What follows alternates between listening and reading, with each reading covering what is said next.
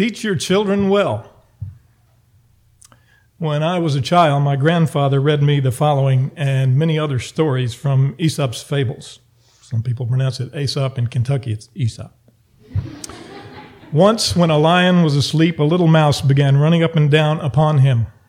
This soon wakened the lion, who placed his huge paw upon him and opened his big jaws to swallow him.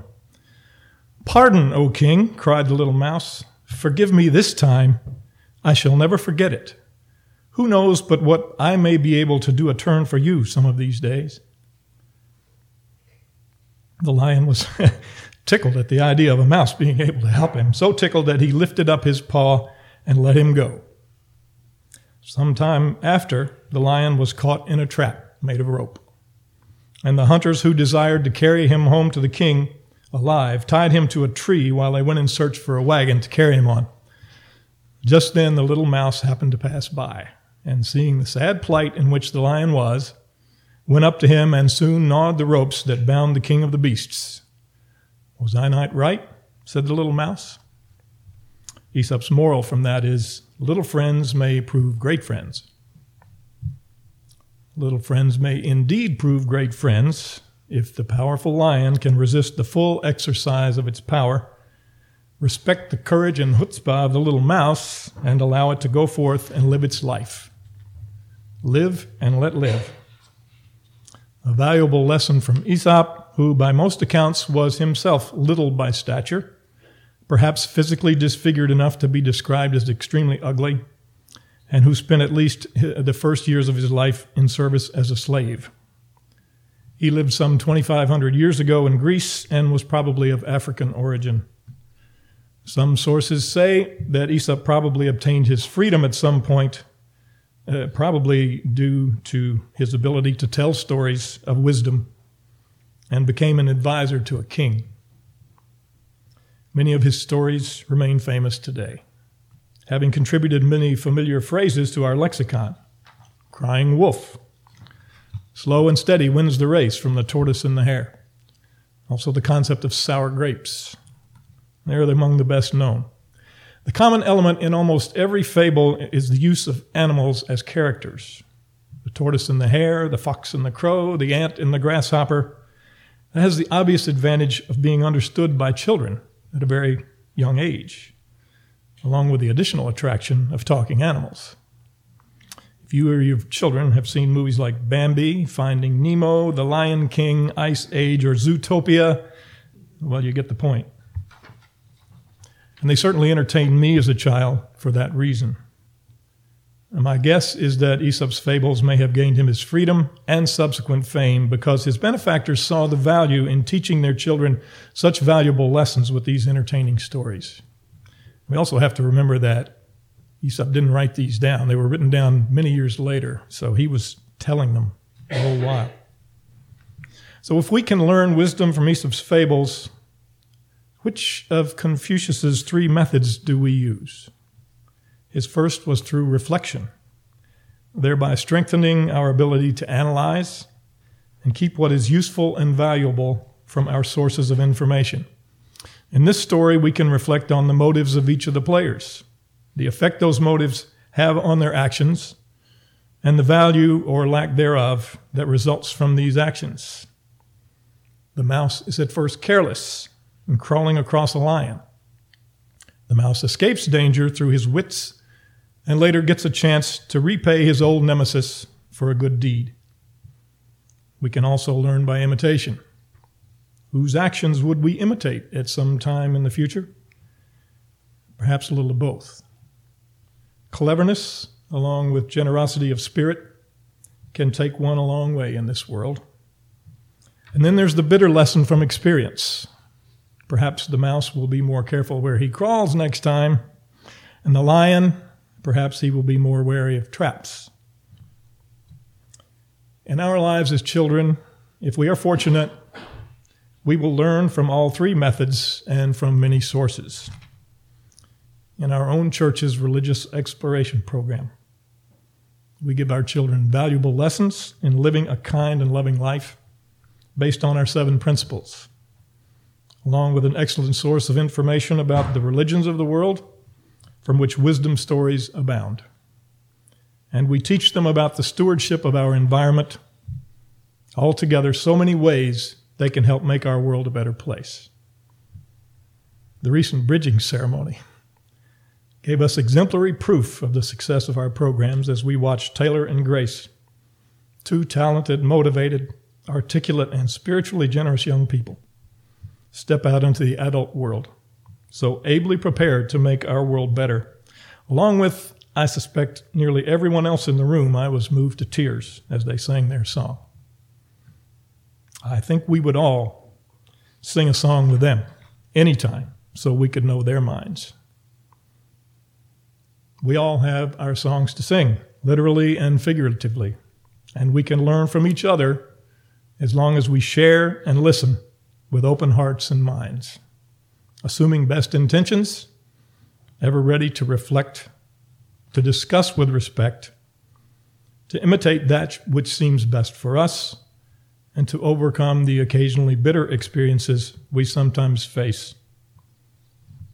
Our lives flow on in endless song, we cannot keep from singing what is in our hearts, especially when we are in community here and with all of our neighbors.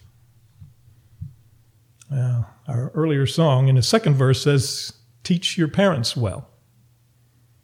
In my own life, my parents learned from me, although some of what they learned they probably wish they hadn't. Whether we think we want to or not, we all learn from our children from all of our children, our own and others. As I heard Jenna say most uh, eloquently a couple of weeks back, there's no such thing as other people's children. I think Graham Nash's point with his lyrics is that we all learn from each other. His greater point comes in the final line and know they love you. When we know someone comes to us with knowledge and wisdom to share. In the spirit of love, we are much more likely to open heart and mind, sing our songs together, and know each other's minds. I recall Danita Rountree Green a couple of weeks back speaking at our service here. She described the Share the Plate program that she has in Richmond, where people of different ethnic and racial backgrounds come together to share a meal. And she talked of how she insisted that they sit next to someone who doesn't look like them and someone who isn't in the same age group. I later shared with her my experience as a high schooler attending a youth conference in Columbus, Ohio, where a featured speaker was the, the then very successful Ohio State football coach Woody Hayes. And the only thing I remember from that speech, to this day, from his speech, is that he rarely learned anything of value from someone his own age, but from those older and younger than himself. In this day and time and political climate, we are too often pitted against each other simply because of our differing views. We are polarized as a society to a greater degree than at any point in my lifetime in our nation. There is so much money to be made and power gained, it seems, by refusing all compromise and resorting to winner take all politics. Perhaps things are not so much different that, than in Aesop's, Aesop's time, when he pointed out in the moral of one of his stories we hang the petty thief and appoint the great one to public office.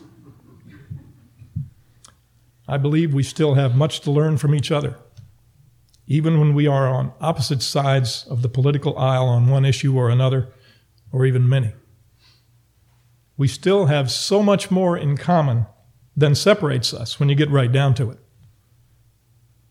Even in our own UUA, some of us have spoken to each other with disrespect rather than engage in reasonable discussion. I heard a UU lady say the other day that if you get three UUs in a room on any issue, you're sure to get at least four opinions. That is not only true, but it is at the essence of what drew many of us to this faith. It is in our nature to question, to discuss, and to share our opinions, usually in committee meetings. Folks, we have to get along with each other so that we may indeed learn from each other We cannot let the bitterness from experience harden our hearts as we build walls between us. Let us never see the day when we are known as the wall builders in this society. We are the bridge builders. We UUs comprise a little less than half of a percent of the nation's population. We must stand united to affirm and support the many issues where we all agree while we work out our differences in the spirit of love and respect. We must set the example of successful cooperation the rest of the world can then hopefully emulate in order to stay true to the principles which brought us together. In closing, I told you I'd keep it short. I refer to Aesop's fable of the tortoise and the hare. The hare allowed his arrogance and overblown sense of assuredness to lead him to a false sense of security and a humiliating defeat. Let us reflect on his flaws and the strong character of the persistent, determined tortoise and choose wisely which we choose to imitate. And let us conquer the bitterness of experience with love and respect, assuming best intentions from our brothers and sisters in faith, in community, and in the world. We affirm the sharing of many wisdom sources as we will continue to explore over the summer in these services. Let us work to direct the arc of the universe toward justice, in part by supporting by our support of providing a quality education to all, rooted in freedom and the democratic process. As we share the cool, refreshing water of wisdom from our many well springs, we learn and we teach. Come sing a song with me that I may know your mind. Please rise in body or spirit as we sing hymn number 347 Gather the Spirit.